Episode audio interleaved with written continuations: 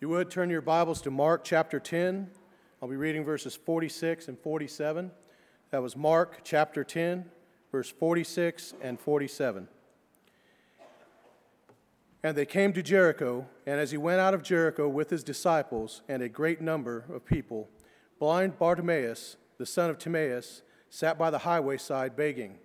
And when he had heard that it was Jesus of Nazareth, he began to cry out and say, Jesus, thou son of David, have mercy on me. Thank you and welcome again. We're grateful for your presence tonight. Very thankful that you've chosen to come back tonight. We're always grateful for the opportunity to be together. Uh, hope and pray that you've had a safe and happy weekend. It has been a holiday weekend. I know that we've got a lot of folks that are probably on their way home tonight, and we pray that they will have a safe uh, trip back home. Very grateful for all the blessings that we enjoy in this life. And I think about how we ought to be thankful every day. Paul said, In everything give thanks. In 1 Thessalonians chapter 5, and we have so many, many blessings to be grateful for on a regular basis.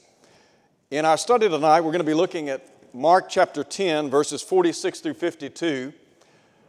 In our study this evening, the title of our lesson, Have Mercy on Me. And as we begin our study tonight, I want to just begin by expressing thankfulness for all the many blessings that we enjoy on a daily basis. And you step back and think about all of the physical blessings that we enjoy, the measure of health that so many times we take for granted. One of the great blessings associated with good physical health is the ability to see.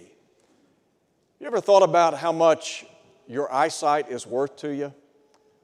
You know, there are a lot of things, physically speaking, that I could probably let go. But to lose my vision, that is frightening. And yet, in Mark chapter 10, we read about a fellow by the name of Bartimaeus, the son of Timaeus, who was blind. And this man had the opportunity to come in contact with Jesus. And what he wanted was what we would want, and that was mercy. So you think about all your blessings and all the things that we have to give God thanks for. And one of the things that hopefully and prayerfully we are grateful for, our vision. And there are so many things that probably we ought to express gratitude to God for on a regular basis. But to be able to see, to see the handiwork of God, to see people that we know and love, I mean, that's worth a lot, isn't it? And to imagine losing the ability to see. Let's look at Mark chapter 10 tonight as we think about a man by the name of Bartimaeus who wanted mercy. I want to begin by, first of all, talking about the condition of Bartimaeus. And there were really two things that stand out in our text. Number one, Mark says that he was blind, and number two, he was a beggar. So listen to what the text says. As they came to Jericho, Jericho was located about eight miles north of the River Jordan, some 19 miles northeast of the city of Jerusalem. As a matter of fact, the city of Jericho is one of the oldest inhabited cities in the world. You remember back in the book of Joshua, one of the first cities that Joshua took in his conquest in their attempt to go in and take the, the land of promise, the land of Canaan. So the Bible says they came to Jericho. And as he went out of Jericho with his disciples and a great multitude, blind Bartimaeus, the son of Timaeus, sat by the road begging. So, first, his blindness. He lacked the ability to see. Quite honestly, I never really thought a lot about my vision until I had the shingles four years ago. And after experiencing that for a couple of months and some of the highs and lows of that experience, I have come to appreciate greatly my eyesight. And to think that really in just a matter of a short period of time, we can go from seeing to sightless. So here was a fellow that was blind. And you know, spiritually speaking, there are some people that are blind. They're blind to the spiritual treasures and spiritual riches that are found in Christ Jesus. Do you remember in 2 Corinthians chapter 4, Paul talks about the God of this age, the God of this world, that being the devil. And Paul said, The God of this age has blinded the minds of them which believe not. How sad that there are some who are spiritually blind to all of the great treasures and blessings that are associated with Christ. Is it not the case that there are people in our world today that place more value on the physical, the material, the transitory things of life rather than that which is defined as eternal or spiritual in nature? The source of that, of course, would be the devil. And the devil has blinded the minds of many, many people in our world today. And so many times they see, but they don't see. They hear, but they don't hear. And so we talk about the physical malady of blindness and how bad that would be. But there's something far worse, and that would be to be labeled as spiritually blind. And then there are those who are spiritually bound. I think about a man that was bound up with blindness. I don't know how long Bartimaeus had been blind. I know over in John chapter 9, we read about a man that had been born blind. And Jesus in that context, gave sight to that man. And just, just imagine being born blind, never having seen the handiwork of God, never having visually seen your friends and family members, and then to be able to see, to have that vision. What a tremendous blessing. What does it mean to be spiritually bound? Do you remember in 2 Timothy chapter 2? The Apostle Paul talks about those who are taken captive by the devil to do his will. Did you know that the devil is intent on binding and imprisoning people in a life of sin and servitude?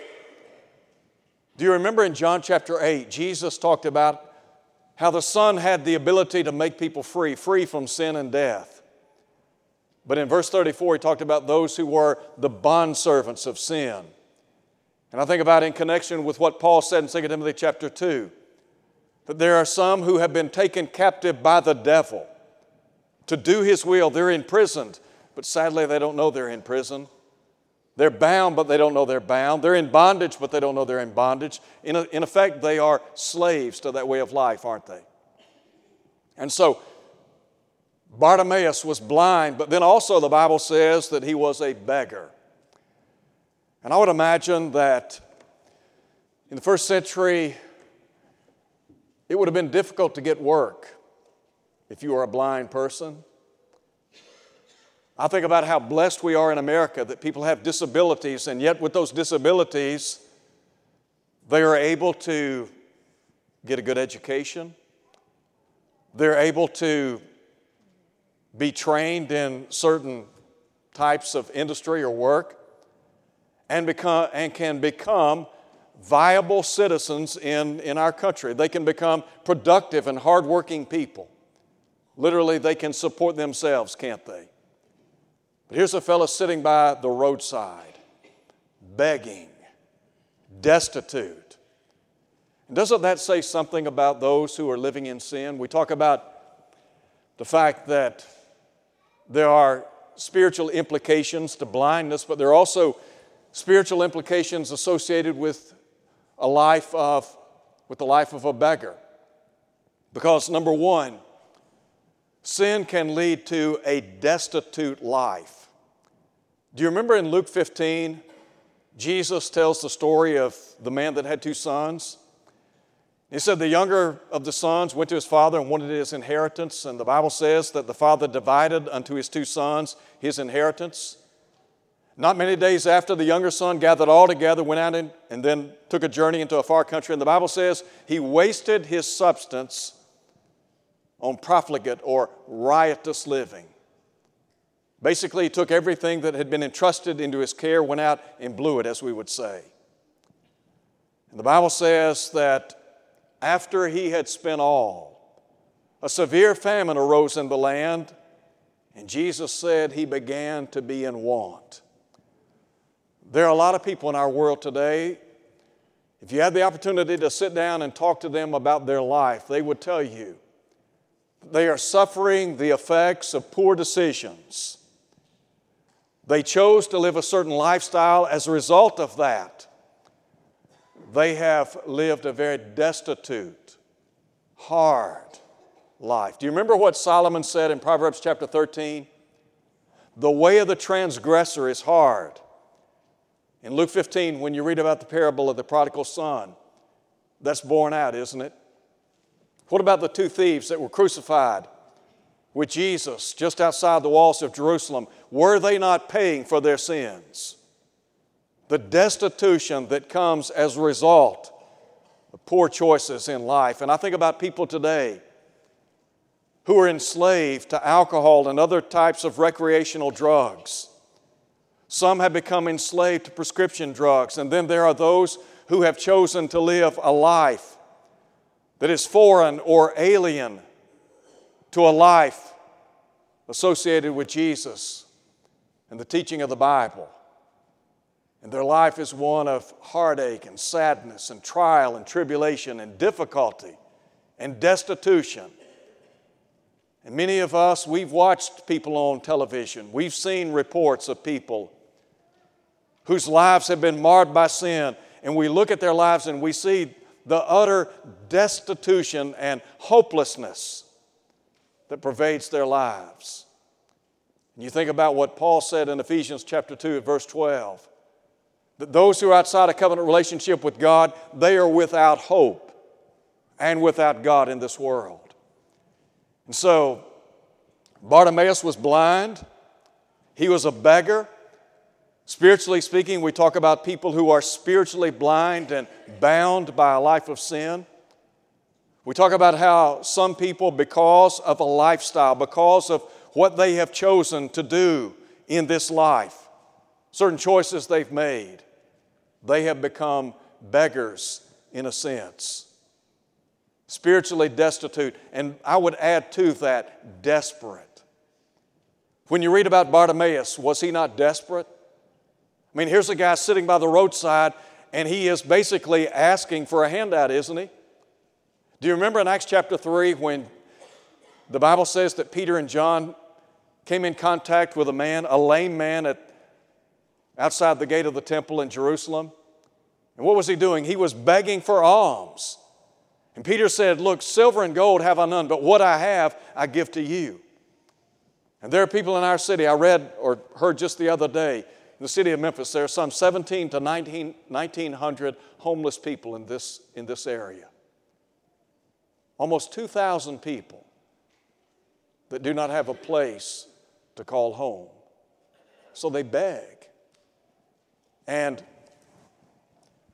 there are people in our world, because of sin, because of choices they have made, are living lives of desperation. Let me tell you what, when people will steal from friends and family members because they've got to support a habit, that's desperation, isn't it? When people will lie and cheat and murder and do any other number of things to support a habit, that's desperation. And so, sin has left its mark on the human family. So, we think, we think about the condition of Bartimaeus, but then, secondly, Note, if you would, the cry of Bartimaeus. Look at what he said in verse 47. And the Bible here speaks of his passionate cry. When he heard that it was Jesus of Nazareth, he began to cry out and say, Jesus, son of David, have mercy on me. Now, don't you find it interesting that here's a blind man, he's begging, and the Bible says Jesus is passing by, and upon hearing that Jesus is near him in his presence, he begins to cry out for mercy. Says something to me about this man that he had to have some understanding of the person Jesus. Otherwise, why would he have cried out? And note if you would, He identified Jesus as the Son of David. The Son of David is often linked to the coming Messiah. And you can go back and read in the Old Testament. As a matter of fact, in 2 Samuel chapter 7, God said to David in the long ago that he would raise up one to sit on his throne. In Acts chapter 2, the Bible tells us that Jesus today sits upon the throne of David. It is a spiritual throne. Jesus, by way of lineage, came through the seed line of Abraham, Isaac, Jacob, and Judah. Specifically, he came through the family of David. So here's a man that knew something about the coming Messiah. And the Jews, they had the Old Testament scriptures. And the Old Testament prophets, bit by bit and piece by piece, they are unveiling the coming of the Messiah. And they are pointing to the future in which the Messiah would come to redeem the human family. So this guy knew something about Jesus knew something about the person Jesus. There are a lot of folks in our world today that know something about Jesus. And you think about household names. There are few people in our world that are literally household names. But Jesus is a household name, isn't he? I mean, I understand that we live in a country today that in many ways, uh, in, in many ways, we as a nation of people have abdicated the will of God and the Word of God in our lives. And we have grown distant from the teaching of New Testament Scripture. But by and large, most people in our country know something about Jesus. This man knew something about Jesus. Not only did he know something about the person Jesus, but I believe he knew something about the power of Jesus. Now you ask the question how's that the case? Well, because he's blind, he's a beggar, and Jesus is passing by and he's crying out to the Lord Jesus and he's saying, Have mercy on me. Do you think he wants something? Go back with me for a moment and look at Mark chapter 1 for just a minute. I want you to see something with regard to the power of Jesus. In Mark chapter 1, we have an account of Jesus calling the disciples, beginning in verse 16. In verse 21 and following, he cast out demons, and the Bible says his fame spread throughout all the region around Galilee. In verses 29 and following, we have an account of Peter's mother in law being healed. And then in verse 32, listen to what Mark records concerning Jesus. At evening, when the sun had set, they brought to him all who were sick and those who were demon possessed. And the whole city was gathered together at the door. Then he healed many who were sick with various diseases and cast out many demons and did not allow the demons to speak because they knew him. You know, good news travels fast, doesn't it? I suspect that though Bartimaeus was blind, he had heard about all the great work that Jesus had been doing. As a matter of fact, Mark tells us his fame spread throughout all the region around Galilee. So, I mean, here's Jesus, and he is in your presence, and you're blind and you're a beggar. Would you ask for some help? That'd be the normal, natural thing to do, wouldn't it? That's what I would do. I would hope that's what all of us would want to do. Reach out to the Lord Jesus Christ. So we think about his passionate cry. But not just his passionate cry, but note, if you would, his persistent cry. Note verse 48. Then many warned him to be quiet. Don't you find that interesting? That here's a guy who's blind, he's a beggar, he's crying out for help from the Lord. And you've got those about him who are telling him, Look, you need to be quiet. Leave him alone. But the Bible says he cried out all the more Son of David, have mercy on me. Let me tell you what, they couldn't shut Bartimaeus up, couldn't quieten him. And the reason was because he needed help. The person who had the ability and the power to help him was in his presence.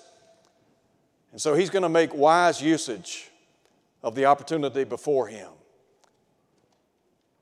I think as you look at this account and his persistent cry, it says something about his personal need. And not just his personal need, but it was a profound need. Now you think about think about how important your vision is. If you had to make a choice tonight, would you choose your eyesight over your hearing? Would you choose your vision over your hand? Would you choose your hearing over your leg? If you had to make a choice? This guy had a personal need. You know, sometimes we talk about those who are having surgery. It's always interesting to hear people talk about so and so is going to have surgery, and they'll always say, you know, it's just minor surgery. Well, it's always minor if it's somebody else, isn't it? When it's your surgery, it's not so minor. Well, this guy had a personal need. And it was a profound need because it was debilitating, was it not? I can't imagine going through life without my eyesight. Heard about a preacher a long time ago who had a tremendous mind. And he had been told that he was losing his eyesight. So, you know what he did? He immersed himself in study. Over a period of time, he began to commit verse after verse after verse to memory because he was afraid of getting to a point where he couldn't read the scriptures. If you thought you were losing your vision, would there be some things on your bucket list that you'd want to do? Places you'd want to go? People you'd want to see? Things you would want to do? I suspect all of us would have probably a lengthy list. So here's, here's a guy who has a personal need. It is not just a personal need, it is a profound need.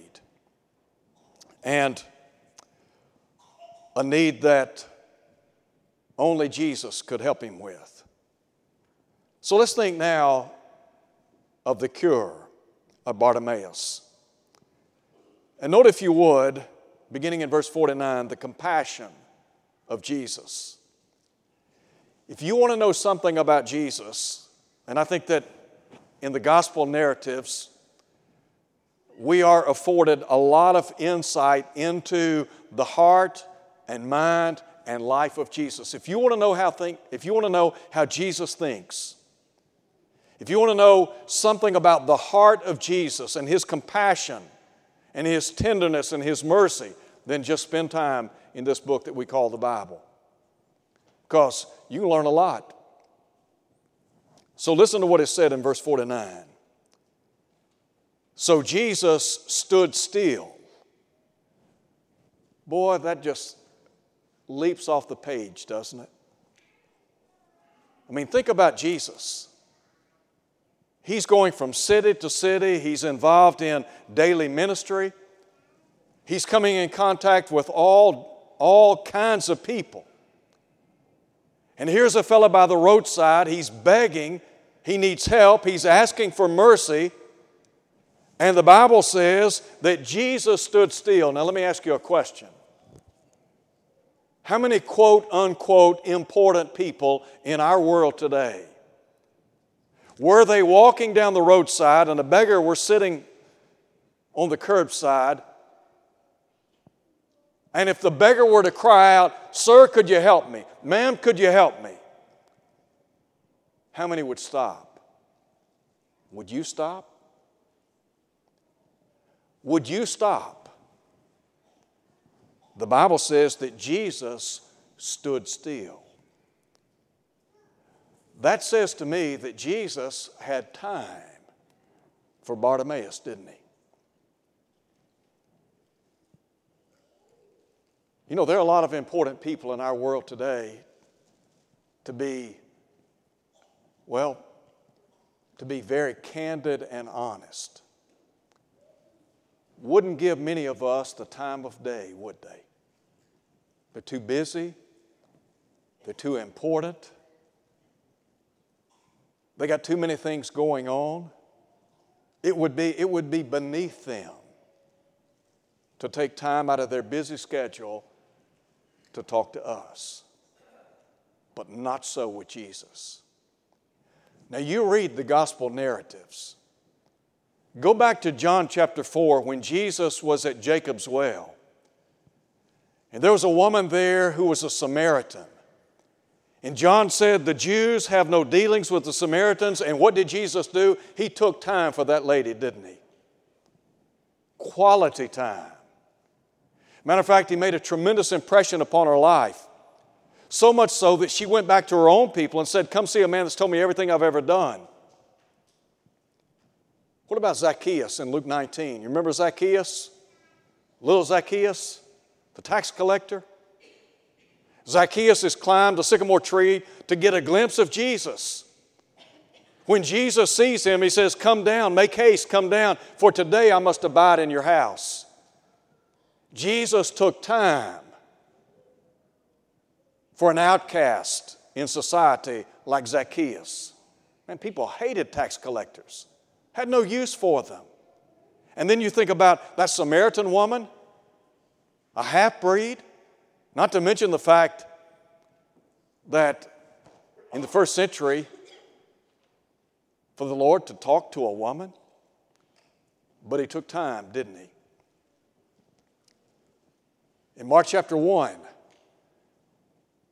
you remember that leper that came to Jesus and he knelt before him? And he said, Lord, if you're willing, you can make me clean. Did Jesus have time for him? Yes, he did. Now, what's the application? Jesus has time for us, doesn't he? You know, we talk about the hustle and bustle of life and how many things are going on and swirling around us and all the things that are going on in life, and yet well, in many, in many instances, people are so busy that when we have problems, they don't have time for us. They don't have time to just pause and to listen, to hear us out, to share in our heartache or the burdens of life. Not so with Jesus. Not so at all. Jesus had time for Bartimaeus. Not only did Jesus have time for Bartimaeus, but Jesus was touched by Bartimaeus. Listen to what it said in verse 49. Jesus stood still and commanded him to be called. They called the blind man, saying to him, Be of good cheer, arise, he's calling you.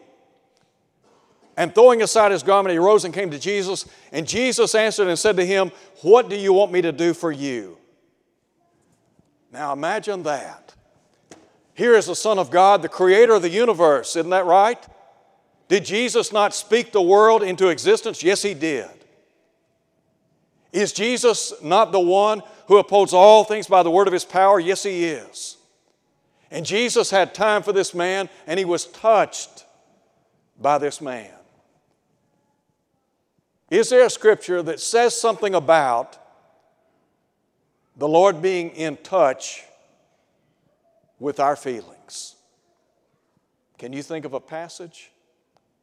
Let me share one with you. Turn with me, if you would, to Hebrews chapter 4. Look at Hebrews chapter 4, verse 15. And listen, if you would, what, to what the writer said. We do not have a high priest who cannot sympathize with our weaknesses. The word sympathize carries with it the idea to feel with. Does Jesus have the ability to feel what you're feeling? Yes, He does. He can sympathize with our weaknesses. And the Bible says, but was in all points tempted as we are, yet without sin. Now listen to him in verse 16. In light of the fact that Jesus is sympathetic to our plight in life, and the fact that he can be touched by our hurts and heartaches and sorrows and trials and tribulations and difficulties and discouragements. The writer said, Let us therefore draw boldly to the throne of grace, that we may obtain mercy and find grace to help in time of need. The writer is saying, Look, you need to understand something about the Lord. First and foremost, you need to understand the Lord has time for you. He will always make time for you. You ever heard somebody talk about how busy they are in life and you, you want to get a meeting with them or you want to sit down and talk to them for a minute and they'll say, you know what, I will clear my calendar for you. That's Jesus. In effect, He will clear His calendar for you. That's how much He thinks of you. He always has time for you. And not only does Jesus have time for you, but He is touched by what you're facing in life. And so, in light of that, the Hebrew writer said, Look, here's what you need to do.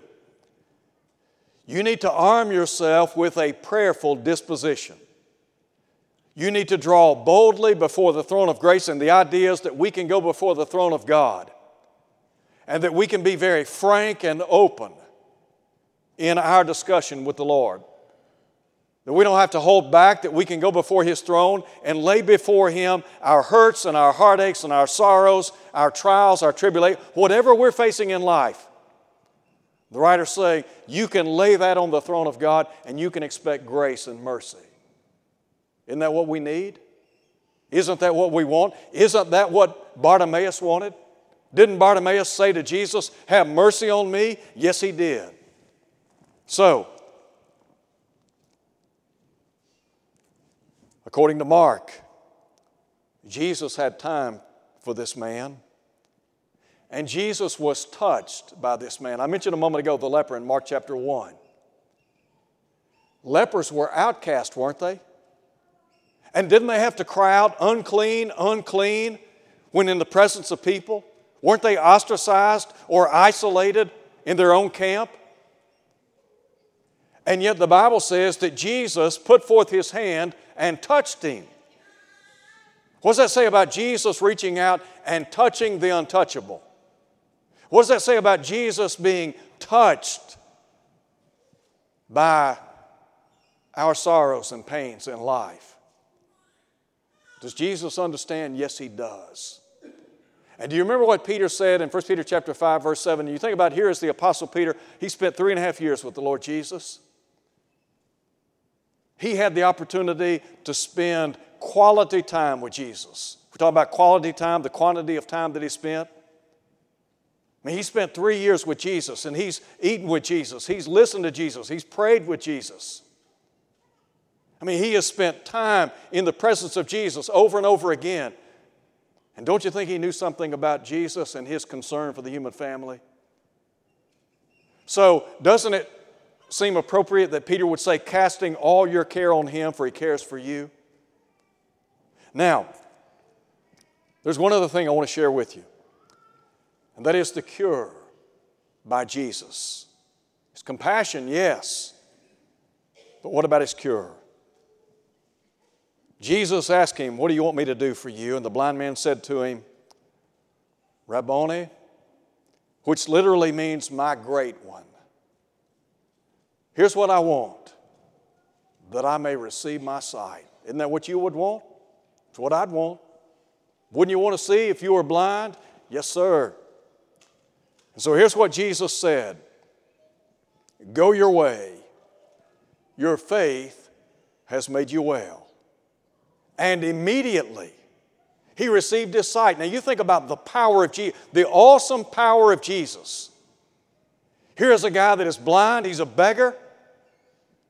And Jesus has just changed the course of his life physically, hasn't he? I mean, can you imagine the doors that'll be opened? Here's a guy that had been blind, but now he can see. He'd been disabled, but now no longer dealing with that disability day in and day out. Jesus had the power to heal him changed the course of his life, physically speaking. I can't imagine. Well, I can't imagine. I could imagine getting down on my hands and knees and thanking God, thanking Him that I can see now. Not only did he change the course of his life physically, but he changed the course of his life spiritually. Listen to what he said. Immediately he received his sight and followed Jesus on the road.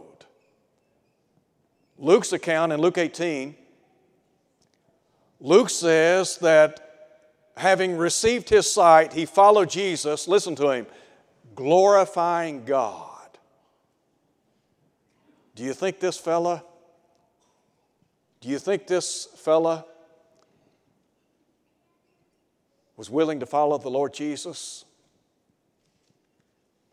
To live for him day in and day out? I'd hope so.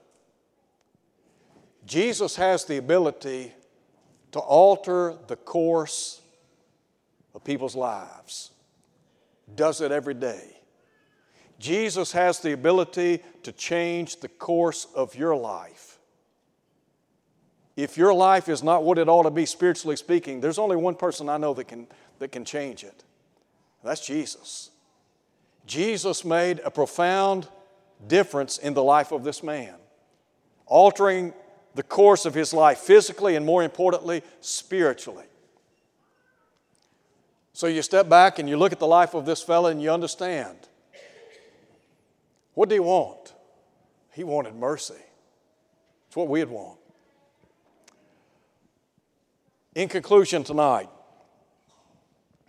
I mentioned a moment ago that there, there are some things that are worse than being spiritually blind or rather than being physically blind. There are some things worse than being a beggar, physically speaking.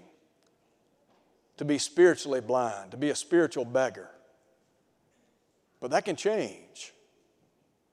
If you're here tonight and you're not a Christian, what we want to do is encourage you to make a change in your life so that the course of your life will be altered for the better. I want to challenge you this week to go through the gospel narratives and look at the numerous accounts